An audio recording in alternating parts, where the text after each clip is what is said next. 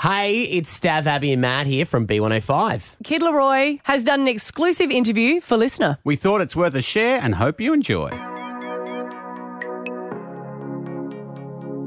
He's still just eighteen, but the Kid LAROI is already a global superstar. We're talking literally billions of streams, an American number one single with Stay, millions of social media followers, and a handful of ARIA and Billboard awards.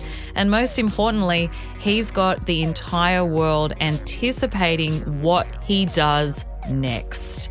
And the Kid LAROI has come a really long way fast. He's a First Nations kid who grew up in Redfern, posting beats and rhymes on SoundCloud, and he always thought big. By sixteen, he'd already been discovered and fulfilled a dream by relocating to L A to propel his career. He's gone from scraping up money to eat at McDonald's to coming home to Australia for a victory lap tour and having the fast food chain name a meal after him. But as I found out when I chatted to him backstage on his sold-out Australian tour, LAROI is a young man with an old soul. He's already worked out how to navigate the tricky world of success, and as you'll hear, he's all about his music, his girlfriend, and his creativity. And if you think you know the Kid LAROI, think again. We're going deep on his rise and his songs, and here he is right now, the Kid LAROI. It's great to speak to you. Um, how has it felt, first of all, coming back to Australia, your hometown, playing such incredible shows? Um, very, very surreal. I'll say that. Very, very, very surreal. Um, I mean, it's, I mean, yeah, it was crazy. Only three years ago, three and a half years ago, I was doing a show to like one hundred fifty, maybe two hundred people. And I thought like, oh my God, like I've made it, you know? Um, so then, yeah, coming, coming back and doing, uh, doing this whole run has, I mean, we, you know, we started it yesterday. And it was just, it was crazy. I couldn't stop crying. It is surreal. That is the right word for it. When you think about the achievements, the accolades, all of the things that have happened within your career. I remember seeing, you know, the Saturday Night Live performance with Miley Cyrus, and that felt like a pinch me moment. And then yeah. seeing when Stay came out, and then seeing these things saying that it was not only number one, but it was the longest reigning number one on a Billboard two hundred, Global two hundred list, and then yeah. the fastest song to reach a billion streams on Spotify. You know, when you sit back and think about that sort of impact that you've had already, like how do you even begin to process that? Um, I don't process it, honestly. I just don't really, try not to think about it too much. I just kind of keep it moving and just like... Yeah, I think the more the more I think about it, I think the less it motivates me, you know, because then I'll be like, I'll be like, start to get a little more complacent. So, um, yeah, I think for me, I just try not to think about it. And I just always want to keep the mindset that I haven't done anything yet, you know, because then that's what makes me go hard. So, yeah. Was that something that you learned, or was that like advice that someone gave you? That's such like an interesting I think, take. I think that's just me. I think that's all me. I don't know. Maybe maybe someone plants it in my mind. I think it's just me, though. I think I think that's how I am. It's quite wise. You're not giving into the bullshit. Oh, well, thank you. Yeah. Has it gotten really strange? Like, what what's like a really strange thing that's that's happened to you in this time? It was funny. One of my friends said to me today, like, "Oh man, we just." Walking to Macca's, getting a frozen Coke. Now you have to walk like six security, and everyone wants to come up to you. And it was like, I was like, yeah, that's that is pretty crazy in the span of a couple of years. You know, it's just so that's probably the craziest thing is like over here not really being able to like walk around like that is kind of crazy. Yeah. Is it the same in L A? Because you've lived in L A since you were fifteen. No, no, like definitely not the same over here. Over here, it's like craziness in in L A. Like you know, everyone lives there. So, you know, I think everyone's just accustomed to like, that's just the lifestyle. You know, I don't think, I don't think, you know, like what up over here, like, you know, there's no one really, um, you know, like it's hard to come over here. And then I'm, I'm from thing up because I'm from here as well. You know, it just make, I think it's the love just is ten times more, um, you know, as opposed to L A, like anyone could, you know, Michael Jackson could be walking down the street and people would be like, oh, cool. It's Michael Jackson. Like, you know what I'm saying? so, Yeah, yeah. Yeah. Does Australia still feel like home?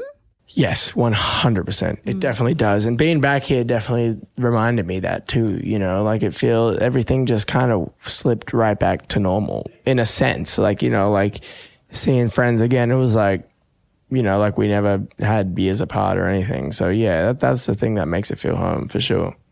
When you were talking just before about being able to understand the accolades and the awards and all of the weird, absurd success things that happen and then being able to stay focused. Talk to me about new music that you're working on and being motivated.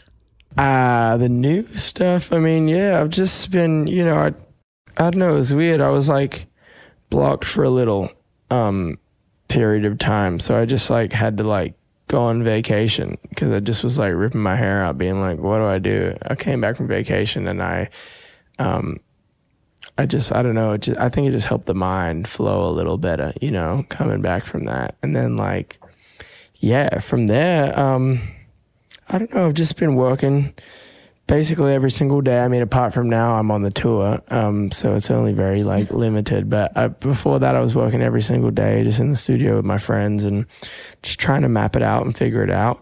Um, But yeah, I've got, I've, you know, I'm, I'm, I'm at a place where I think I'm, I'm pretty happy with everything so far. And there's just a couple more things that need to be added for the, you know, for a full body of work. So yeah. You got friends in very creative places. You've been tagging your Dijons and, you know, your Tame Impalas and the Omer Fedis and of course yeah. Post Malone. I know yeah. that the Post Malone one is kind of one that's going to be coming up pretty soon. Tell me about what it was like working with him. Um, I mean, he's just a, he's just a legend, just like, just, I mean, musically and just like him as a person, he's just such a good dude. And I think that's what made, has made it so much easier because I think we just get along so well. And I think that kind of translates in the music, you know, like every time we get up and make a song, it feels like we're just hanging out and just happen to make a song. You know, we never, we never like, it never feels like, oh, I'm going into do a session and it's like really serious and just go and something comes out of it, then it does. And if not, then, you know, there's no pressure either. So um, I think, yeah, I think that's that's probably why, yeah. And he's an artist that feels like always puts heaps of his raw emotion into music. Do you think that he brought out more personal stuff out of you because of that? Yeah, maybe. Yeah, definitely. I think, I mean, just, you know, when you're in the room and working with someone, especially someone that you like and respect, I think, yeah, that always motivates you to go a little harder than, than usual, you know? So, yeah. Do you get nervous? I do. It just depends on like what it is, who it is. Like, you know, like it was weird. I, I think I was nervous going into the studio with, like, to first ever meet him because I was like, oh, God, it's Post Malone. He's, like, one of my biggest inspirations. And um, as soon as I got in the room, my nerves just, like, went out the window just because from him being so relaxed and chill and just like, oh, all right, yeah, this is not, you know. Um, there's definitely certain people, though, that I won't name that, like, make you way more nervous because they're just, like, mad mysterious, you know, you're like, oh God, does people even like me? You know, like, so, but yeah, not Post, that's a good dude, man. He's a real cool dude. That's so exciting. Another thing I needed to ask you about, because in terms of people that you're inspired by, you're of course an inspiration to so many people here and people looking to you and people that are overseas as well. When we think about the Australian culture and in particular the fact that NAIDOC Week is coming up, how do you explain the pride that you have in your culture to the Americans that you meet? Like, what is the awareness around Australians, Indigenous Australians as well?